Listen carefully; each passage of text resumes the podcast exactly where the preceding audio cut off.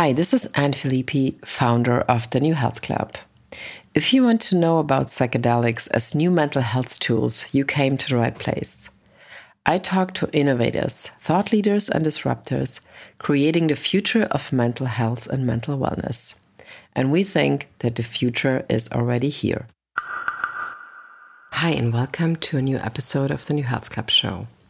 My guest today is Jeremy Weate, a board member of Universal Ibogaine. Universal Ibogaine is a Vancouver based company which aims to build a global network of holistic Ibogaine assisted addiction treatment clinics operating under the brand Clear Sky Recovery, utilizing a proprietary Ibogaine assisted psychotherapy treatment protocol. The treatment protocol has been successfully disrupted opioid addiction for over 3,500 people and delivers up to 95% successful detox. But now back to Jeremy. Jeremy spent 15 years working as a consultant on natural resource governance, providing advice to governments, companies, and civil society organizations in over 20 countries. Also, Jeremy has a decade long interest in the medicalization of ibogaine in a holistic treatment setting. He visited Gabon in 2016 and was initiated into Bwiti, a spiritual ibogaine discipline Jeremy will explain on a show. In 2018, Jeremy helped set up Tabula Rasa Retreat in Portugal, now one of the leading ibogaine treatment facilities in the world. He has organized Ibogaine conferences in Vienna, Porto, and London. He has a PhD in European philosophy from the University of Warwick, UK. Jeremy and I talk about the face and the rules of modern addiction, the coming importance of Ibogaine, and why you can keep a good molecule down, which is a British way and very understated way to say Ibogaine will become a major player in the new world of psychedelic treatments. Please enjoy the show and Jeremy. Thank you, Jeremy, for being on the show. Finally, after we tried Finally. last year very hard yes. to figure this out, but you were still in Africa, right? I was. I, I was in think. Rwanda. Rwanda. Okay. So, but first of all, we would like to a little bit of introduce you. J just let me know if the pronunciation is right. Jeremy, do you say wheat? Wheat? Yes, wheat, as in the cereal crop. Yes. Okay. So you are um, a philosopher. You wrote a book, A Young Person's Guide to Philosophy, a bestseller, I should say. Yeah, I made so much money from it. okay, you shouldn't say that. um, then you provided advice for governments, society organizations in over 20 countries, and you spent 12 years in Nigeria between 2003 and 15 and visited Gabon in 2016 and were initiated into Bwiti, which we talk about in a second, and got quite accustomed with the plant of ibogaine, the big mysterious plant that everybody starts talking about now. Maybe tell us a little bit, first of all, how this all kind of happened because it seemed like it wasn't like a straight line. yeah, I've never been a linear type person. Um, uh, from an early age, I didn't want to have a conventional career path. Um, I used to stare at myself in the mirror when I was 10 and that experience of looking in the mirror and thinking, hold on, how come the experience of looking in the mirror at myself is different to the experience of looking at other people? And I used to get uncannily spooked by just that mirror experience um, and couldn't explain it to myself. And perhaps even today, I can't really explain why it's so strange looking at yourself in the mirror. And actually, just jumping fast forwards um, in the Bwiti tradition, there's this whole thing about holding a mirror to yourself when you're on Iboga and falling into yourself. So um, it's interesting. I, I, only just thought of that actually, that connection. So yes, it, so that led me into philosophy and trying to figure out sort of the, the, the biggest questions. And um, actually, the first year of my philosophy degree, I was a very average student, very middling, um, you know, just sitting at the back of the class and coasting. And then I went through the experience of my grandfather dying, uh, my father's father. And I had a very close relationship with him. Um, he was a rural working man, um, didn't have any time for leisure pursuits during his working life. And then as an older man, he and I bonded, and I taught my grandfather how to fish. Um, and spent many hours sitting next to him fishing in quiet tranquility. And um, anyway, him dying was the first person I knew that I'd been close with who died, and it just woke me the f up. And um, I fell very deep into philosophy at that point, and got a high first, and that led me to doing a PhD. So it's the only thing I can do is philosophy. Okay, let me do that. Um, and then I failed to get an academic job and became a consultant. And eventually that led me to Nigeria. And I've never been one of these people who loves Africa and, you know, giraffes and acacia tree. I just, you know, I find that slightly revolting. But mm. at the same time, I've been drawn there on another level, despite myself.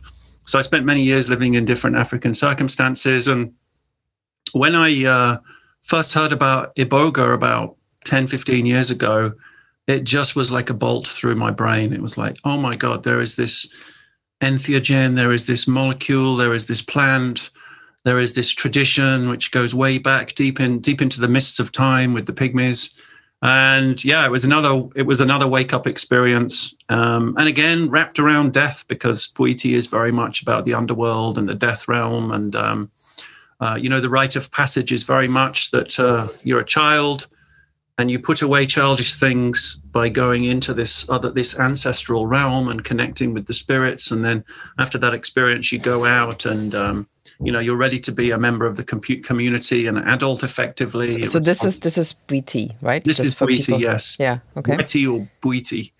Yeah. Um, so yes, I I you know in summary, and I have a calling for this thing. Um, and I, it's sub-rational. It's something I can't really explain. It's sort of like becoming a priest or a monk or something. It's something I'm impelled to do, and I'm doing. And I'm very grateful for many years, I was just in the wilderness like other people, um, working in psychedelics and plant medicines. Never knew that this was going to happen in quite the way it's happened and was just doing it, you know. And even if there wasn't the big commercial sort of fizz around psychedelics now, I'd still be doing it. It's I'm not motivated by money or fame or any of those things. I'm and it makes it it make, i make myself seem like some big expert. I you know what do i know? I don't, I don't know anything you know? That's how i feel but i mean so you you found this let's like you say calling when you did your first iboga experience or maybe already a couple of them? Before like before um just the idea was a the idea was the the connection i'd been waiting for. Um so i i have no explanation for what this is maybe you know i was african in a previous life. Maybe you know maybe there's some ancestral connection for me or i have no idea what it is. It's a big mystery for me. I can't explain it. Mm-hmm. but i mean how how was the the first time you really got in touch? Did somebody take you to a ceremony or you just happened to be there uh, i found out about a guy in the uk who is much deeper into Bwiti than me um, and I first went to Glastonbury, a very spiritual, mm-hmm. sacred part of the UK, a confluence of ley lines. And uh, my first experience with the sacred wood was very close to Glastonbury, quite appropriately. Um, and through him, I got in touch with some people that were even deeper into the Gabonese lineages of Bwiti. And, um, you know, they're my friends today. And uh, yeah, eventually, as you said in the beginning, I, I found myself in Gabon going through this incredible initiation experience. And yeah it's just it's just like i don't know staring at a big waterfall or or a powerful river. You you know i admire this thing from the banks. You know i don't really understand it. I have superficial knowledge compared to other people but um, it's a very powerful force that goes back many thousands of years. If you think about it the amazonian rainforest is perhaps only seven eight thousand years old whereas the rainforests in Central Africa are tens of thousands of years old, and the people of the rainforest have been practicing and working with this sacrament for you know te- possibly tens of thousands of years. But I mean, I, before we go into the the incredible root, you could call it, or molecule, um, so because I I read up a lot about recently about iboga and this this kind of rite of passage and I didn't really know about this and I think it's a really interesting thing where where I thought like is this maybe a good thing to have also in terms of mental health for a person or a human being? I mean, in that case, I think it's rather men than women, I think, in Africa, right? Oh, tell me if I'm wrong, but I mean, what I read is that men have that rite of passage and to say it maybe like suffer from this being the like a boy forever, which is I think sometimes if you look at men who actually have this have this kind of forever boyish thing, it kind of brings them also a lot of problems in the end. If they turn rather in, in their 50s, suddenly they still haven't experienced responsibilities that they should take over. And I mean, I thought I thought it was very interesting that this root actually contributes to this passage. So, did you look into things like that, or did you thought about these kind of natural transitions that we kind of lost all altogether? Yeah, I know. You know, I've uh, the conference tomorrow. I'll be talking about this in passing. You know, oh, good. In, okay. You know, in sort of pr- particularly in Protestant North European cultures and the spin-offs um, we have, you know, compared to Catholic European cultures, but in, in Protestant North European cultures, we've really become de-ritualized and desacralized. And, mm-hmm. you know, I think about the Protestant ethic and the spirit of capitalism by Weber, you know, during my student days. So definitely the Protestant collective soul yearns for ritual processes like an, an initiation and you know, yeah, other cultures, Catholic cultures, Jewish cultures, they still have um, this body of, of ritual. So the North European Protestant soul, yeah, is is empty in a way. And um, just to go back to what you were saying um, with Bwiti and uh, gender, definitely women are as involved as um, as men, um, and there are um, you know women only traditions, uh, and uh, you know Bwiti internally is highly complex. You know, I, again, mm-hmm. I hesitate. You know, what do I know about Bwiti? I've scratched the surface. There are people that can speak much more authoritatively than me. But from the sidelines with my little knowledge, definitely it's for women as much as men.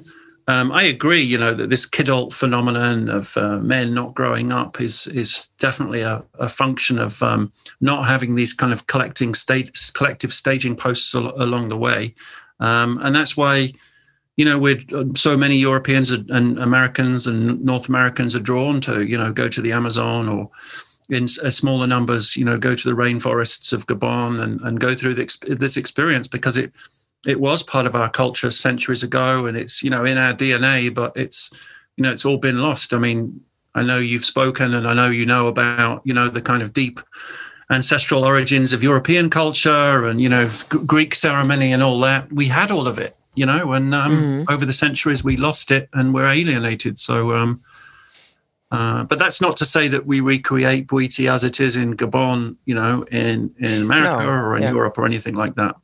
But it's interesting that it's another thing that comes back to in this whole discussion about ibogaine, like uh, in psilocybin and kind of LSD comes back into the kind of to look at religion in a new way, like Brian Muraresku is doing. And I mean, I'm never heard about this. And I mean, I come from a Roman Catholic family, and I know every little detail from the Bible, I think. But I've literally never had like anything about this uh, Eleusis or like spiked LSD beer. So this is just the knowledge that comes back. Uh, this is on the way back since maybe like two years, unless you're maybe like a super hardcore scientist in Oxford or Amanda Fielding, and you know about these things for a, for a while. But um, in general, I find it interesting that this is coming back massively right now. But um, so, but I think you you also you did or you are still doing a movie on ibogaine. Is that right? Ah, yes. Uh, we have all the footage and. Um, you know sometimes there can just be issues in the team and you know people have to take time out and it's one of those stories so i would mm-hmm. love mm-hmm. this footage to come to life at some point i think one of the things that i'm honored and privileged to be in a position of is i've come to know people in the ibogaine community and um, well in, in terms of this conference that's coming up tomorrow and saturday um, you know the people that are organizing it for us you know they've organized many psychedelic conferences and they say god people in the ibogaine community are like nothing else and it really is true it's um it's a very special, extremely colorful, dramatic community of people. Um, you know, people who've gone through the kind of depths of hell with addiction and trauma, mm-hmm. come out the other side of it, tend to be uh, powerful characters, shall we say. And then, you know, the irony or paradox of Ibogaine or Ibogaine is that although it's all about anti addiction and interrupting addiction, it itself as a subject is quite addictive. You know, you kind of you skirt around ibogaine or ibogaine. You can call it both things, by the way. Um, mm-hmm. And people get sucked into it. Oh my god! And then you, you know, you, you know. Now that I've been in it, I'm a bit of a grey beard these days, I guess. But um, you have a kind of uh, you know beginner's mind type thing. You know, people really fall into it and then get very, very excited. Oh, if everybody took ibogaine, and you know, the, and so, yeah, there is something curiously compelling about ibogaine, even if you know it is anti-addictive ultimately as a molecule. Did you ever see this movie Dozed? Yes, I did. Um, what I would say there is that I mean, it's just funny how things get thrown up and surfaced, but the representations of ibogaine treatment so far have not been the best, shall we say? Mm-hmm. So um, not to cast aspersions or be negative about the particular place that um, Adrienne goes to. It's not from my perspective, and it's not a judgment, it's just from my perspective. That wasn't a representation of ibogaine treatment at its best um, for various reasons.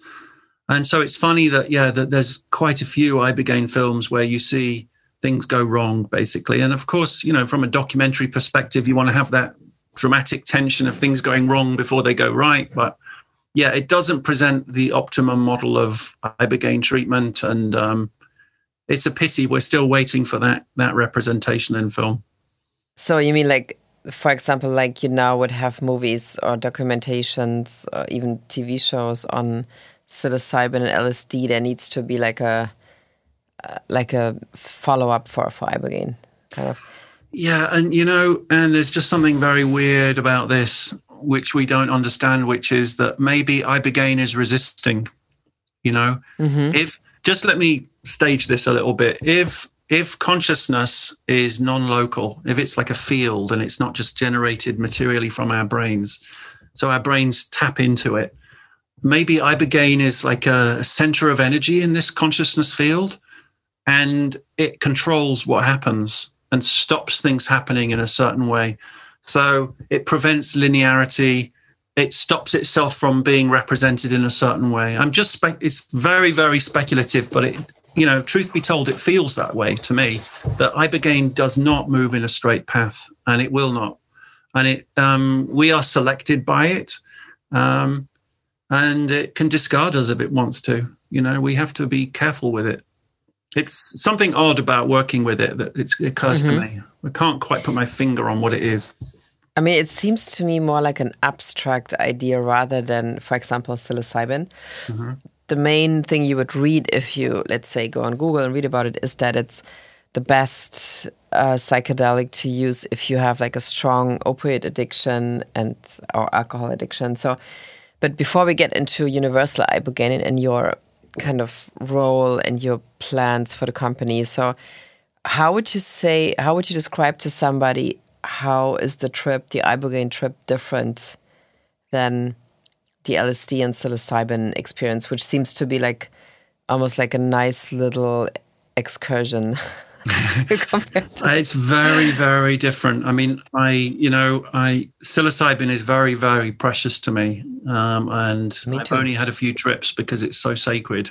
Mm. Um, but yeah, you're right. You know, even even if you take it with a monoamine oxidase inhibitor, which I've done in the past, and you have a long psilocybin trip, it's still only seven or eight hours. Um, whereas it's almost like an ibogaine trip. It starts before you've actually taken the ibogaine. Again it's like distorting the field of consciousness ahead of itself. And the big difference is um, it affects the body big time. So where with with psilocybin you might have that kind of rush that kind mm-hmm. of sense of surging before it really kicks in. You sort of have that and then it keeps on going with the body so it's a much more embodied experience rather than sort of like a mental, cerebral, purely spiritual experience. So even with relatively small amounts, you can feel giddy and dizzy and you see sort of stars floating around. But if you have any significant amount of iboga or ibogaine, you there's a period where you can't really move your body. You have what's called ataxia. You have to be helped to go to the toilet. You can't stand up. Um, and if you're having a flood dose, you know, to treat addiction, then you'll have, you know, 24, 24 hours after you know your peak experience you'll have a gray day as it's called where you just feel crap and you don't want to get up. And particularly for people with opiate addiction and um, resetting those opioid uh, receptors to their pre-addicted state is a huge deal and you'll often find you know heroin or opioid addicts coming through the ibogaine experience. They have what's called restless leg syndrome and they just feel crap. And um, you know the comfort blanket of you know being sat, you know having their opioid receptors you know suffusing the brain with dopamine that's all gone and you're back to being a human being with aches and pains and the world as it is and psychologically it's a huge deal for people to come through that and you know they often say i don't mean to put them outside by saying they but people that have gone through that experience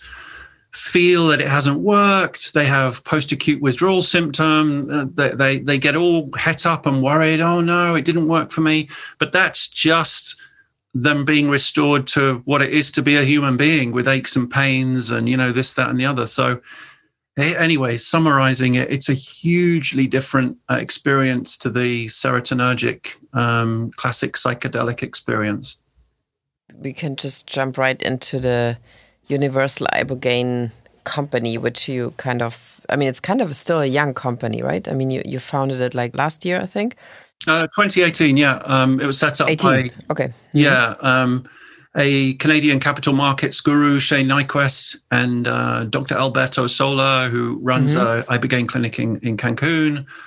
Uh, this was back in 2018, and I joined the board uh, in February last year, a year ago, in fact. Mm-hmm jumped in as CEO, as an internal CEO um, from June, and this is my last month actually as CEO, and um, I'm handing the baton over to pharmaceutical expert um, to focus on, you know, quite rightly to focus on the clinical trials aspect, which is the core of the company, and I'll be mm-hmm. sitting back as a board member, uh, you know, just just still as passionate and keen about the company succeeding.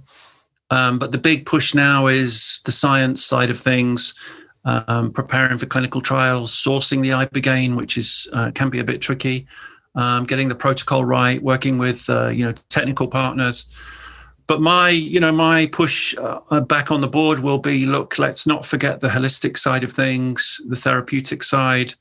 You know, I really believe in the the MAPS model. You know of molecule assisted psychotherapy. It's not. I don't you know, I'm quite firm in my opinions that I don't buy into the biomedical model of psychedelics. Mm-hmm. Um, the patient does the work, whether it's psilocybin or LSD or ibogaine or whatever it is. It's up to the you know the set and setting, the intentionality, you know, um, the aftercare and all of that. So I'll continue to push that with the company. And what people often don't know about the company is that we recognize that not just me, we have um, a, a, hereditary stroke politically elected First Nations chief on our board. And we're starting to connect the dots with all kinds of uh, spiritual, powerful spiritual indigenous people in North mm-hmm. America. And basically, what's happening, which I'm really, really excited about, Anne, is uh, the kind of revalidation of indigenous spiritual healing practices mm-hmm. across Canada, across America and what happens when you insert you know entheogens into that context and it's complicated and it will take time you know and it's about developing relationships and trust no rushing you know no not to be transactional or overly commercial about these things so universal ibogaine definitely has these two sides which are sort of not antithetical but they're different from each other one is very very focused on pushing ibogaine through clinical trials. It failed in the 90s. It must not fail this time. Um, and that's leading to sort of high-end clinics, you know, for wealthy people. But at the same time, as a company, we recognize that ibogaine should be available for everyone, not just wealthy people. Um, so that's where we have this other side, which is community outreach, and particularly in the case of Canada, where there's much higher rates of addiction among First Nations, Indigenous people. And so we recognize as a company that we must we must be talking with them and have some leadership from them inside the company and all the rest of it. Before we get into the clinical trials, what I saw on your on your site, and as far as I remember, it's the only time I've seen this so far, that you have somebody for indigenous relations. Yep. On the team, like yep. straight, if you click Absolutely. on team, it's three of you guys or four, and then um, Dr. Frank Albo, it's his name. Yeah. So, I mean, is this something that you um, thought of from the get go? Because it, it's kind of interesting that, like I said, I mean, even now that there's kind of a consciousness around in, including indigenous people or kind of in South America or like whenever they come up with a healing uh, history to include them and also like for example also pay them yeah. once you work with them. But i mean still like i said i haven't seen this on many sites. So was this something that you said okay look this has to be part of the the sea level basically?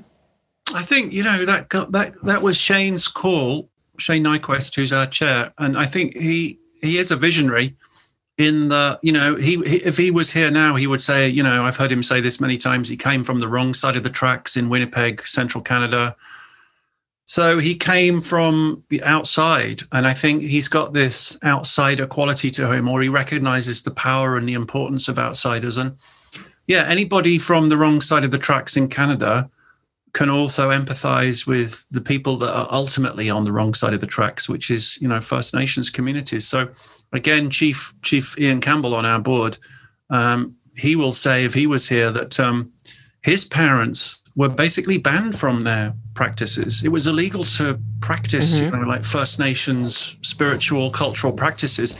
His is the first generation which was allowed to. So there's this real. It's almost like the ground is vibrating.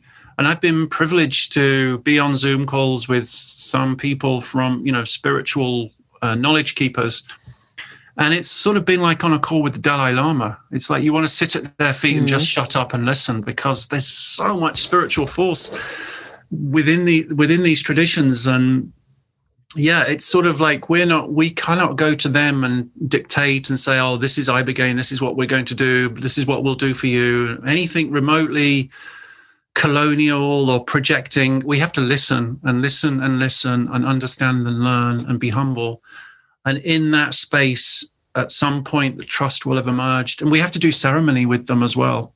You know, their way of doing business is, first of all, we must do ceremony together. Um, so it's on their terms, not on our terms. So it's it's a fascinating case study. And on the one hand, you're a commercial business, you're going to list on the, you know, Toronto Stock Exchange, you know, all of that capital market side of things, la di da. But on the other side, you know, I'm keenly aware that it can't be that. And there's a huge raging debate in psychedelics about the corporatization. And yeah, as a company, we're trying to keep it together and be holistic and whole about this and not veer too much in one direction. And I think it does come down to Shayne sort of seeing that and realizing that at a deep level. So, yeah, to answer your question from the inception, we had that idea. Mm-hmm. Okay. I mean, maybe you can talk a little bit about what you would like to research in the clinical trials. I mean, we had Deborah Mash on, on a show in, in summer. Yes. And I was mostly fascinated by this Miami Vice molecule that she, she found out, like the mixture of cocaine and alcohol, that this creates like a yeah. whole new yeah. molecule, which also until then I never really heard about. And at the same time, in the big cities, especially here in Berlin, um, there's so many people who mixing these two substances and who like in, in a classic nightlife situation. And um, i remember talking to a friend of mine saying like why don't you just do alcohol or just cocaine? And then he said like i can't i can't do one or the other. I i'm, I'm kind of obsessed by doing these things together. And so but deborah i remember she said that kind of to clean up that kind of addiction for example is almost impossible with any other psychedelic but ibogaine. And um, some, I think, obviously, it's like looking into new molecules that are formed by opioids, maybe that we don't know, that we just encounter right now. But I mean, maybe you can talk a little bit about what um, what the research is going to be about, or how do you set up the trials and everything? Yeah, no, absolutely. Well, first of all, kudos to Dr. Deborah Mash. What a force yeah. of nature she is. Yeah. Um, and we should sit back and recognize that she really stuck her neck out to back ibogaine when Howard Lotsof introduced yeah. it to her in 1991, and she managed to whip up enough energy and focus to take it to the FDA. And there's a whole story about what happened there and why they basically blocked funding, which I'll be covering in the conference. But yeah, no, it's great that she's got a second crack of the whip and that she's in, you know, it's exactly right that she's in a position of authority to come back with ibogaine um, in the Atai context. So mm-hmm. yeah, massive respect to her. Um, in terms of the research, yeah, the sweet spot for ibogaine is clearly opioid addiction. Um, you know, whether it's OxyContin, like painkiller addiction, which is huge, um, not just in North America, but also growing bigger and bigger in, in Europe and, and elsewhere. And Mexico, it's a, it's a, it's a growing phenomenon. So yeah, the sweet spot is the three opioid receptors that ibogaine resets: the delta, the mu, and the kappa opioid receptors, and returns to a pre addictive state. Um, so yeah, that's the number one target, and it will be the target for our clinical trials. What's different now, Anne, though, is that we, you know, for ibogaine providers, is we live in the time of fentanyl and fentanyl analogs and Indian labs com- competing with Chi- Chinese labs, competing with labs in Canada to produce new analogs of fentanyl, um, and nobody can keep up with that. So it's really, really important when you are preparing to do ibogaine that you're tested to know what's on board. Um, and, uh, you know, how can you test if you don't if the substance is not recognized? You know, it's a brand new analog mm-hmm. of fentanyl. Um, so the trend has been to lower doses, uh, more conservative doses across a slightly longer period of time. So yeah, the research has to be, you know, uh, began in the era of fentanyl and fentanyl analogs. Um, we, in terms of the clinical trials, will be focusing more simply on um, intravenous heroin use because just to keep things simple. Um, but yeah, ibogaine. Just to take a breath about this, ibogaine um, has potentially far more wide-reaching application than simply addiction, whether it's heroin or cocaine, cocaine, as you mentioned, or methamphetamine and, and, alcoholism and so on. So there's some very interesting research being done. Uh, you should have these these people on your show, um, Marcus and Amber. Oh yeah, Capone. Yeah. Yeah, mm-hmm. Capone exactly. So you know they're sending Navy SEALs down to Mexico uh, you know, with traumatic brain injury and PTSD and having stellar results. And then, you know, they're working with Stanford University. So the thing, you know, and I do not want to compare and say, oh, Ibogaine's the granddaddy and it's better than. I, I find that childish. But, you know, Ibogaine has got a lot of mileage simply because it's, it, you know, it's, it's, its power is also its drawback because it's multi-targeting you know it's hitting the opioid receptors the nmda receptor it's serotonergic it you know it interacts with the serotonin transporter uh, it stimulates the production of glial cell derived neurotrophic factor it hits the nicotinic receptors and on and on and on. It's like what the heck is this thing doing to the brain? It's not just tweaking you know 5ht2a receptor. And so it's complicated and it's beyond our neuroscience to understand what the heck is going on with ibogaine, truth be told. And it's cardiotoxic, it slows the heart down. So, but that is also its power, you know, the fact that it can restructure the brain, um, sprout new dopamine neurons from the VTA, you know, potentially an application for Parkinsonism as well as traumatic brain injury. So, yeah, you know, what we know of with ibogaine today in psychedelics is as a potential powerful application for, for addiction. But I think either ibogaine or its second generation versions of it um, will be, you know, their application for different forms of mental health um, and brain injury is going to take years and years of research ahead of us. But I mean, like, if you look at it right now in the context of addiction, you often hear that people talk about it that they see their life like going backwards or like they they have this journey like leading back to them being born basically yeah. and kind of finding in the process finding the reason why they became addicts to make it very short for people who never heard yeah. of this. And it's a very strange idea to the Western culture that we maybe hypnosis is kind of close to this, but even there, a lot of people would be afraid to do this because somebody could tell them something under the influence yeah.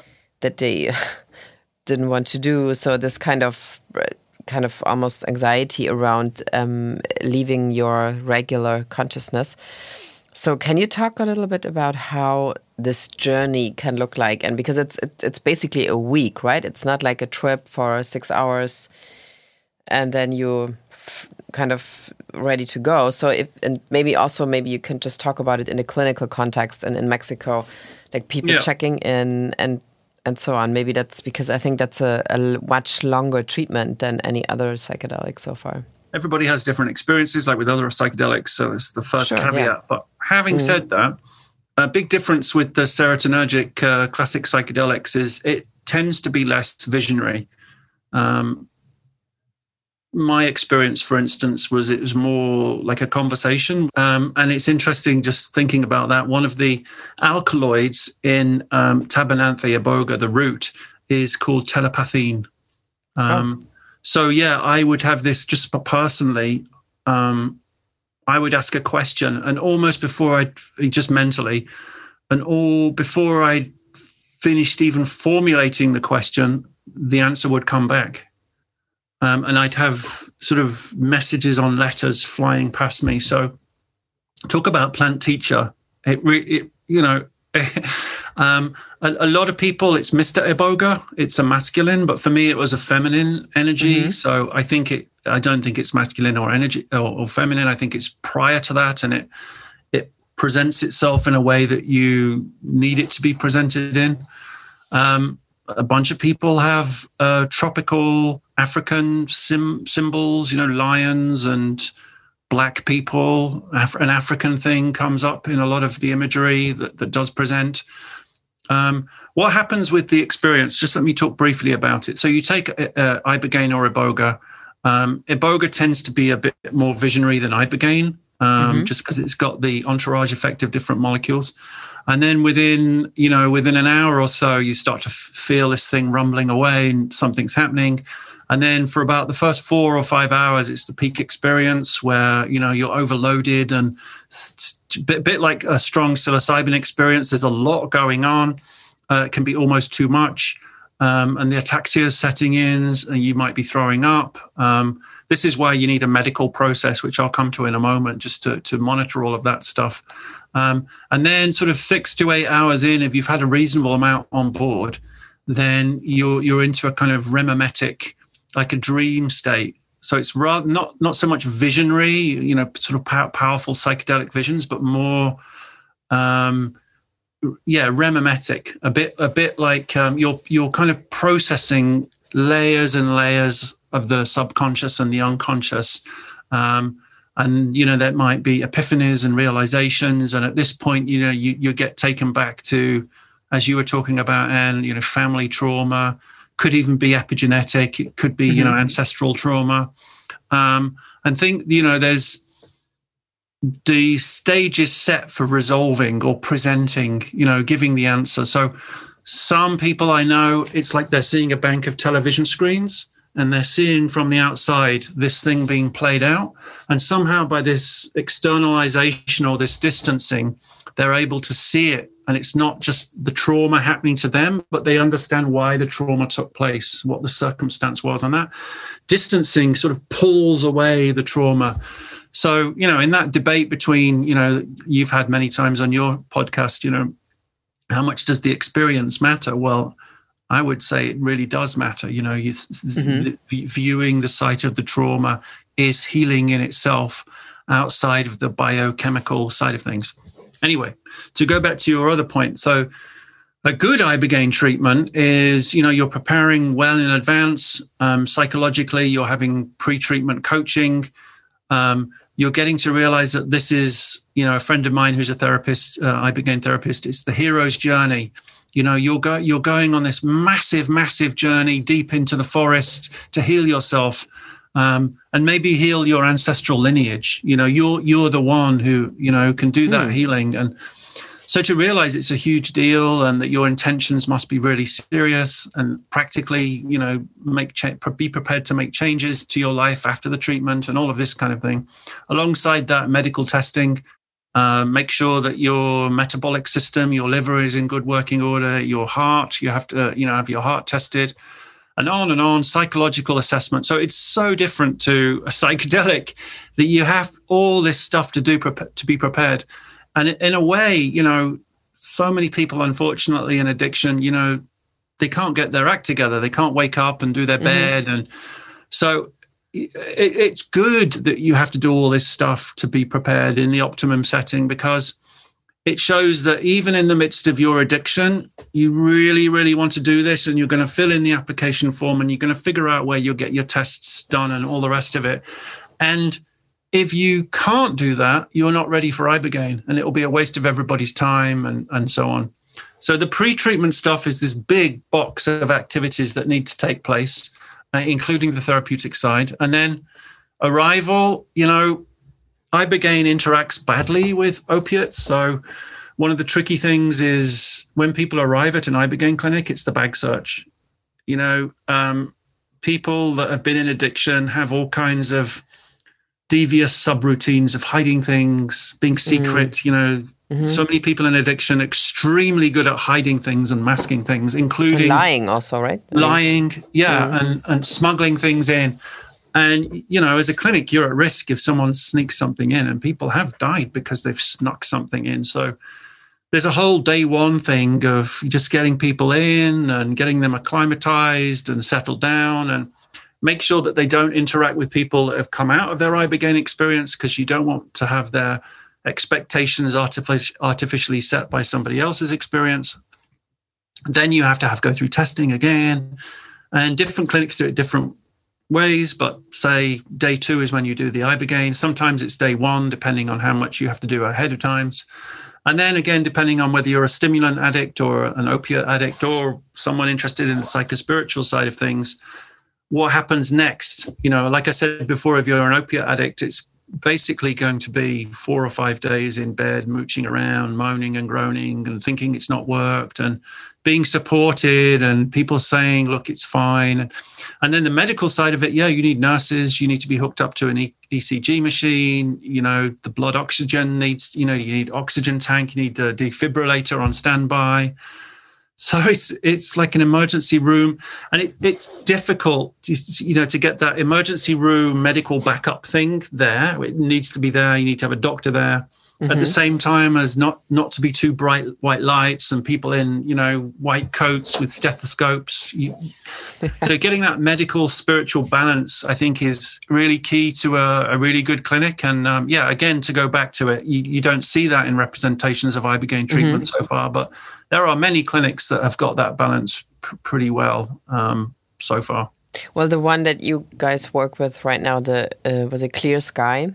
Yeah. This is so. This is the model, the clinic model that you just described how Clear Sky works, and that you guys are looking into kind of create a, a, couple of a bunch of other clinics that are working with that model. Of course, in countries so far, I guess um, where this is possible, right? Because I mean, maybe Canada is because it's always going very faster.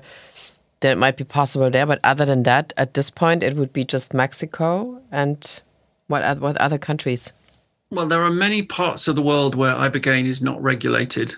Mm-hmm. So it's not illegal, it's not legal, it's just not right. on the statute book. So Mexico is an example of that, but most of the world is like that. Um, so uh, Germany, for instance, is is like that. It's not really? regulated. Yeah. Um, France and oh. Italy, it's illegal for various reasons. Spain, it's not regulated. Portugal, it's not regulated. Um, and on and on and on. So um, yeah, you you can be a provider in Germany. I know I know ibogaine providers in Germany or Switzerland. Mm-hmm. Um, there's clinics in Spain and Portugal. Um, not not in France, as far as I'm aware anyway, um, Clear Sky, going back to it. So ibogaine failed to go through clinical trials uh, in the 90s with the FDA in America. Um, and the reason NIDA, the National Institute on Drug Abuse, stated was Ibogaine is cardiotoxic, it slows the heart down, um, and it's also neurotoxic. Um, so the cardiotoxicity, we can't deny it. It's mm-hmm. it, it does slow the heart rate down. If you've got heart issues, it's dangerous. Um, and you need to monitor the heart for the first the heartbeat for the first 24 to 48 hours after treatment you need nurses and people that know how to read the squiggles on an ecg machine um, but none of that is actually a big deal anne um, you know it, it, in my experience you have medical doctors and they can be skeptical about ibogaine and then they see an ibogaine treatment this happened with uh, dr mash by the way mm-hmm. she was skeptical and she went to holland and she saw a treatment and she was oh my god and that's what began her, you know, lifelong project. Um, but doctors that experience an ibogaine treatment, it's not a big deal to monitor the heart and keep. It's, mm-hmm. it's you know, mm-hmm. it happens in hospitals all the time. Um, and the flip side of this, which we never talk about, is what life is like on methadone or suboxone. Exactly. You know, um, I want to make this point actually, Anne, which is, you know, um, there's a lot of resistance to ibogaine in mainstream addiction circles. Uh, the harm reduction paradigm is, you know, what we have, the status quo um, in most parts of the world, in Europe, for instance. And, you know, there are definitely benefits to having needle exchanges and, um, you know, accepting addiction for what it is and, and not, uh, you know, decriminalizing addiction and all of that. All of that's all good. But surely we can do better than that. Um, but suggesting ibogaine in that circumstance, people, you know, who's, who've built a career on these things, they can sort of not believe it or they say no this is snake oil or and wow. um and then they can say oh it's it's yeah it's it's toxic and i've seen this a lot you know we put a conference on in vienna and we went to a needle exchange to try and get people you know in the local harm reduction oh, really? wow. interested okay and they were like no we're doing work we're doing work here and it's like i respect the fact that people on the front line of addiction do that work they're heroes but we can do better than that. And I Ibogaine it. And the thing about Clear Sky and Dr. Alberto Sola is all of these knee jerk responses that people have about Ibogaine. It can be safe. You know, um, there's been thousands of patients gone through the door of Clear Sky Cancun. Nobody died. So it's re- so-called real-world data. Um, you know, it's interesting. Ibogaine, there was this this story in Daily Mail when Matthew Mellon Oh yes. Um, died, and I remember like when it came out the story, it was like, yeah, he died because of this treatment, and then a couple of days later, it was exactly. just like also in Daily Mail. Well, no, he died actually because he went on a bender and took strange, mixed strange uh, substances in Mexico. And I was I like, followed that story. This I so followed that story exactly like you yeah. did on the Daily Mail. The yeah. first one, you know, billionaire dies yeah. of mm. overdose with psychedelic, and then obviously it got round to uh, Clear Sky people, and yeah, he didn't he didn't die in the clinic. He didn't, he didn't even get there. He so. didn't get there, and yeah. um, many of the ibogaine deaths are um, not well. They're not. None of them are to do with ibogaine directly. They're to do with an either it's an interaction between the ibogaine and something else that they smuggled in. Talking about the smuggled mm-hmm, in thing. Mm-hmm or it's something else. They had a heart attack, um, and that's the thing. You know, um, people in addiction can often be unhealthy. Um, you know, they've not looked after themselves, and so people in addiction often die. You know, most Young, people actually, in also. a heavy addiction don't get get to be old. But I mean, I um, want to quickly come back to the to yeah. this narrative thing you, you just talked about because. Mm. It's so interesting because tomorrow on Amazon the a new TV show is starting um, based on Christiane F. I don't know if you heard about that movie. It's one of the most successful movies in Germany, based on the story of a young heroin addict in the late seventies. And it's like you know, every country has their success movies, like their signature, like Monty Python in England. so, and Christiane F. is one of these movies in Germany, and it's really very stylish if you watch the the old version from the late 70s um, and of course the new version on amazon is very stylish too it looks like a current gucci uh, ad actually so and but the narrative is still like okay there's this bunch of young people getting into heroin in, in late berlin 70s and kind of some of them die some of them uh, become a kind of a teen prostitute to get drugs. And of course, you you know that Amazon probably did this uh, series again because it was extremely successful as a movie and kind of a so-called cult movie, maybe. But the narrative is still the one from the late seventies. That yeah. actually the drug addiction is not really told in the way it should be told today would, would have been a great opportunity, but I'm sure it doesn't. I mean, of course, I'm going to watch it, but do you know what I mean? And it's very interesting that this whole, what you said with this going uh, in, in Vienna to the, the needle exchange, that I mean, and the same goes with alcohol, like AA meetings, where people say if you don't go to meetings, this is you will never be re recover from this.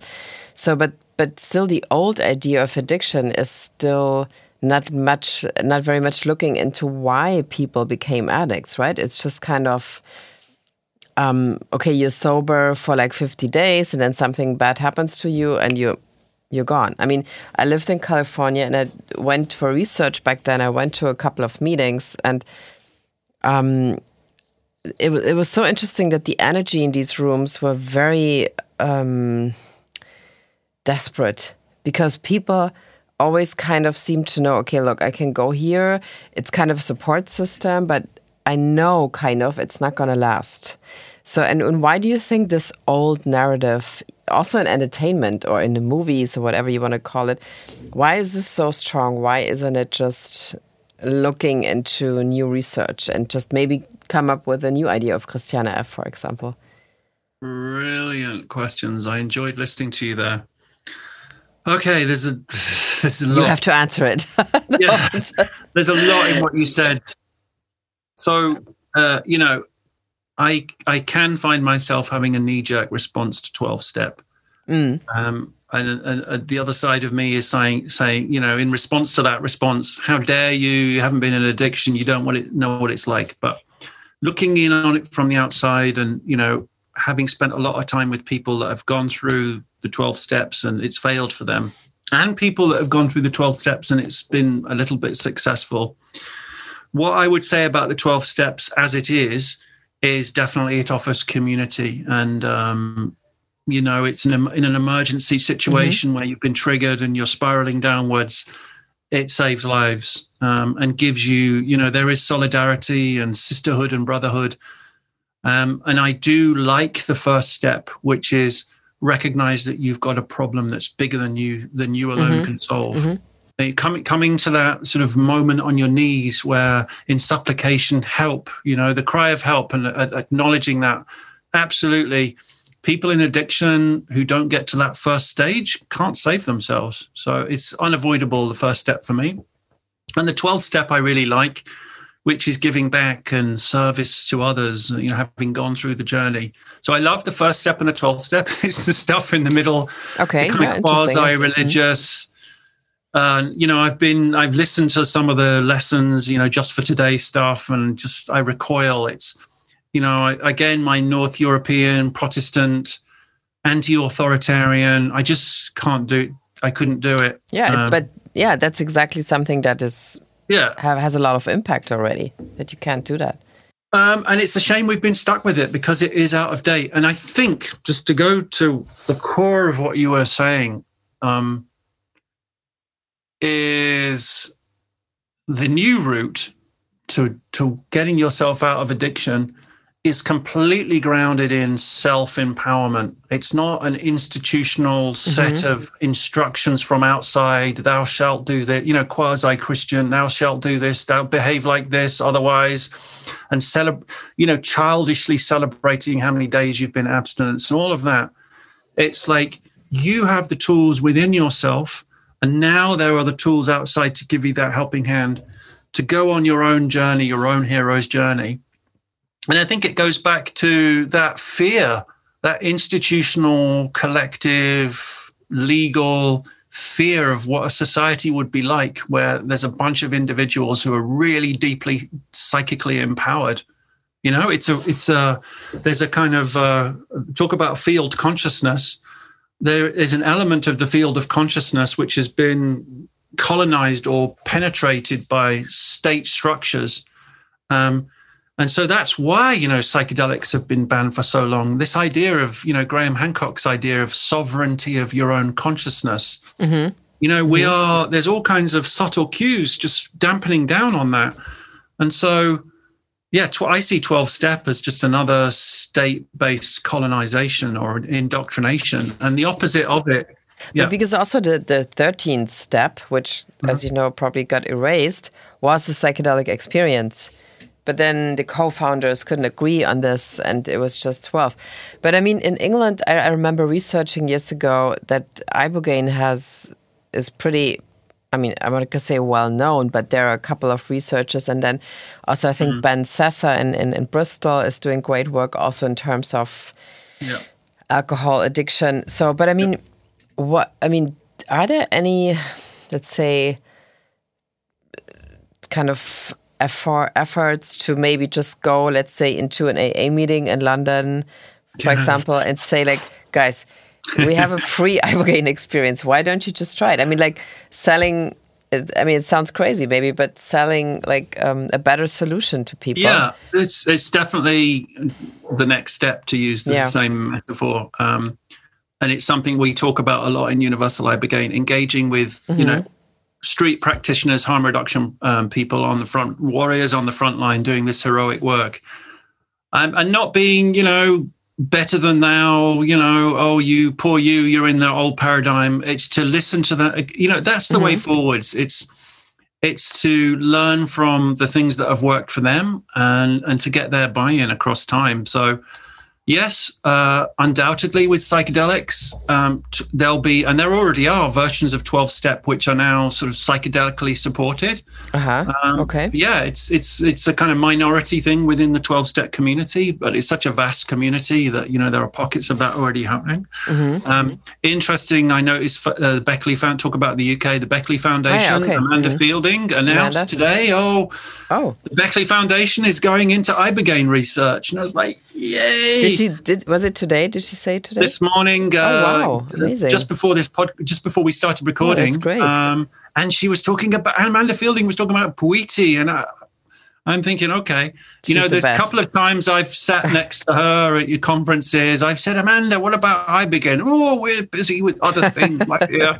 And um, so yeah, I think I Ibogaine's time, you know, is the kind of Cinderella that never got to go to the psychedelic ball. I think it's over. I think you know everybody and his brother is doing psilocybin or LSD or LSD analogs and this and that. And but I mean, now it's a time also. I mean, uh, Imperial starts to research 5-DMT, right? I mean, mm-hmm, mm-hmm. I think like and Atai is researching 12 substances. So mm-hmm. I think now it's a little bit like in 21. I feel like other substances, like 2020 was the year of psilocybin. Yes. And now it's kind of the others. Okay, what about the others? Like because um, there are other substances that have different uh, talents maybe yeah and you know also. the point i'd yeah i'd like to make a point there uh, and which is um it's again this not this neither nor type thing or this is better than that i think in the future it won't be one molecule one treatment you know there'll be for instance if you look at addiction it's often bound up with trauma and ptsd from childhood mm-hmm. um, and there's layers and layers of things to unpack you know neurophysiologically but also in terms of you know conditioned amygdala response the kind of things that ben sessa talks about so well. Anyway all of that is to say that somebody may you know have addiction and depression and they may come in for treatment and they have the ibogaine to reset the neural circuitry. They have a lot of therapy uh, energy work breath work all of that kind of thing then they may have uh, 5-MeO-DMT experience, which which happens in the uh, underground scene as well. It's already like this admixture of therapy molecules and whatnot. Mm-hmm. Okay. So at, at the moment, because where we are in psychedelics is, you know, a lot of the conversation is on drug development, and so we separate out these molecules because of the drug development. But in the real world and where we're headed, I think it's going to be um, you know different protocols different molecules working at different times with each other as appropriate and relevant to the condition that the patient has and, and what is your like let's say vision for for universal ibogaine in five years because now we know that in one year so many things can happen. And on top of things, is that after the pandemic has um, stopped or ended, um, or is everybody's got a vaccination? You guys are very lucky in, in England, by the way, um, with that. So, but after this, like everybody expects a very big PTSD situation yeah. from 20 and 2020 and 21. So obviously things have to go fast right now to prevent like an even bigger mental health crisis. So hmm. what what is your what is your um, accelerator program for Universal Ibogaine to catch up with these developments? I wish that you know I'm the voice of conservatism in the company. Oh, okay. Other other people, we can do this, we can do that, regulatory innovation, all of this and I find myself saying, "Wait, wait, wait, wait! It's cardiotoxic. Uh, you mm-hmm. know, we the regulator is conservative. Um, we it failed already in, with the FDA in the nineties. So, yeah, it's really tough because long COVID. I'll be talking about this. Long COVID, you know, is a set of neurological symptoms which are very debilitating, and I believe microdosing um, ibogaine is one way out um, because it's so neuro generative and neurotrophic um, in a much more powerful way. Yes, psilocybin is neurotrophic, but ibogaine on a whole nother level is neurotrophic um, in terms of the growth of new neurons and, uh-huh, and whatnot. Okay. And its wow. application against Parkinson's disease. You know, there's many, many stories now of reversing Parkinson's with ibogaine. Are you doing so it? we need it. Um, so yes, I think microdosing ibogaine um, for long COVID is definitely something that should be researched sooner rather than later but yeah, it's it's gonna you know look at look at how long it's taken for MDMA with MAPS, even yeah. with all the support they've had. Um, and ibogaine is a much dirtier, more complex molecule. So I do fear that there's going to be a few years where it's still not legally available. Um, people will still be going to Mexico or wherever it is. Um, I, you know, you, you you may know that there's now a push to establish Bwiti churches in the U.S. Oh, um, oh wow! Okay. Just just like with ayahuasca and the Native like American church. Mm. Yeah, exactly. Because precisely because of this, because the pain, um, the alienation, the, the trauma is so deep now that it, it's just pushing through the surface how it can. So, but I do fear there'll be a few years in terms of like the gap between regulatory approval and demand. There'll be a few painful years where you know the two can't meet each other um, but that's just going to mean more underground treatments. There's mm. a YouTube video of a guy, uh, I won't say his name, but he basically checks into a hotel in Denver um, oh. and does an Ibogaine, you know, Denver decriminalized and does an Ibogaine treatment. And what's happening is, you know, his provider's on FaceTime and he's like, yeah, oh. take the test dose now. How you feeling? Okay, yeah, you can take the Ibogaine now. How you doing? Oh, God yeah. it's a bit like dosed. It's just not how it should be. So, but there will be a, a few years gap um, for all psychedelics before they're approved and you know underground experimentation and whatnot. And it just has to has to be that way because from a health regulator's perspective, you do have to be sure about these things. Even MDMA, mm. if you're following it, uh, the FDA have requested for um, more safety studies in phase three why? Why? I speculating. I think it's because MDMA is um, hypertensive. You know, can raise the blood blood pressure. So you know, regulators have to be, and and COVID is the outlier here because the vaccines were pushed through, and um, I'm worried if there's any potential long term negative effects of the vaccines. I don't understand the effects of an MR. Eh, you know, I know that there's, you know, I'm not a, a stupid anti-vaxxer, but um, you know, this thing was rushed through very quickly, and we mm. we don't know what um, mRNA vac- vaccines with a spike protein, which hasn't got the virus, do. We just don't know. I'm not saying, oh, it affects the DNA and all this and all that. I'm just saying we don't know. So mm. we have to be careful rushing anything through, uh, whether a psychedelic or not. This is the conservative voice because I want it to be forever. You know, I want it not to be kicked out. Yeah, no, I think that's that's good to have a to have several. I mean, I also kind of feel that. I mean, if I had, I mean, coming from my personal experience, I also sometimes have to to think, oh, don't tell everybody. Everybody should do it because it helped me exactly. to do this and this. And I mean um, we, we just talked about it this morning. I just started um, like a ketamine psychotherapy, and for me, it's incredible what this brings out and how it helps me. But then mm -hmm. again, for other people, this might be not really the right thing to do, and this is kind of difficult to just really stay calm about it. And I think it's the right way also to go and to not just tell people to go so somewhere to some apartment in, in East Berlin for a weekend and do ayahuasca, for example. It's not a good idea, I think, to do that. Yeah, I, I think it's good to have conservative forces pushing back on too much speed in, in these things. And um, mm. Ben Sessa makes the point that um, some people don't want to have a psychedelic experience. They want to be healed, but they don't want to have this crazy it's thing true. and go yeah. back to their trauma, sure. and they don't want to deal with it. So a non-psychedelic uh, adapted, you know, analog is beneficial. You know, it's not either or. Or mm-hmm. my thing's better than yours, mm. and how dare you think about taking the psychedelic experience out of the molecule? No, no, no, no, no. Different people have different needs, and uh, let's yeah. be inclusive about that. That's a great famous last words, don't you think? so well that i mean I, I already was expecting that that we wouldn't have such a straight business talk which i really appreciate because we have very different approaches uh, in terms of psychedelics on the show and yeah. um, so i think that of course ibogaine is really the, the most unknown to most people still and they just have like i mean they know Deborah Mash and know what she talked about, but she being in Miami and being um, what like when we talked about it was pretty much about the like the whole waves of cocaine addiction that were flooding yeah. Miami and Miami Vice. Miami Vice, right? And then that's why it's called the Miami Vice molecule. But I have to say, I was really when she talk, talked about the Miami Vice molecule. This was such an eye opener to me for so many people, and because here in Berlin, I mean, you you in London or you were in London, I mean, it's a very big party city too. Pretty much everybody had that problem, obviously, without even knowing that they had that kind of much stronger addiction than just alcohol or just cocaine. Mm -hmm. So, and it was like a total common thing to like everybody mixed it. It's just, why would you just do one thing? It's not possible.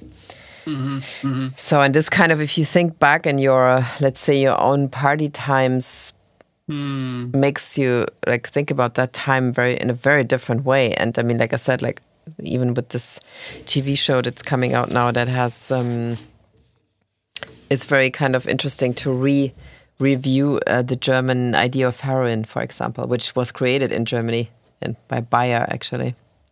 And uh, you, I was just thinking as you were talking, Anne, that um, if you think about young people, you know, uh, younger than Generation Z, mm. you know, 10 year olds, 12 year olds, what addictions they're going through now are likely to be less about substances and much mm-hmm. more to do with, you know, Instagram and digital addiction and all of that.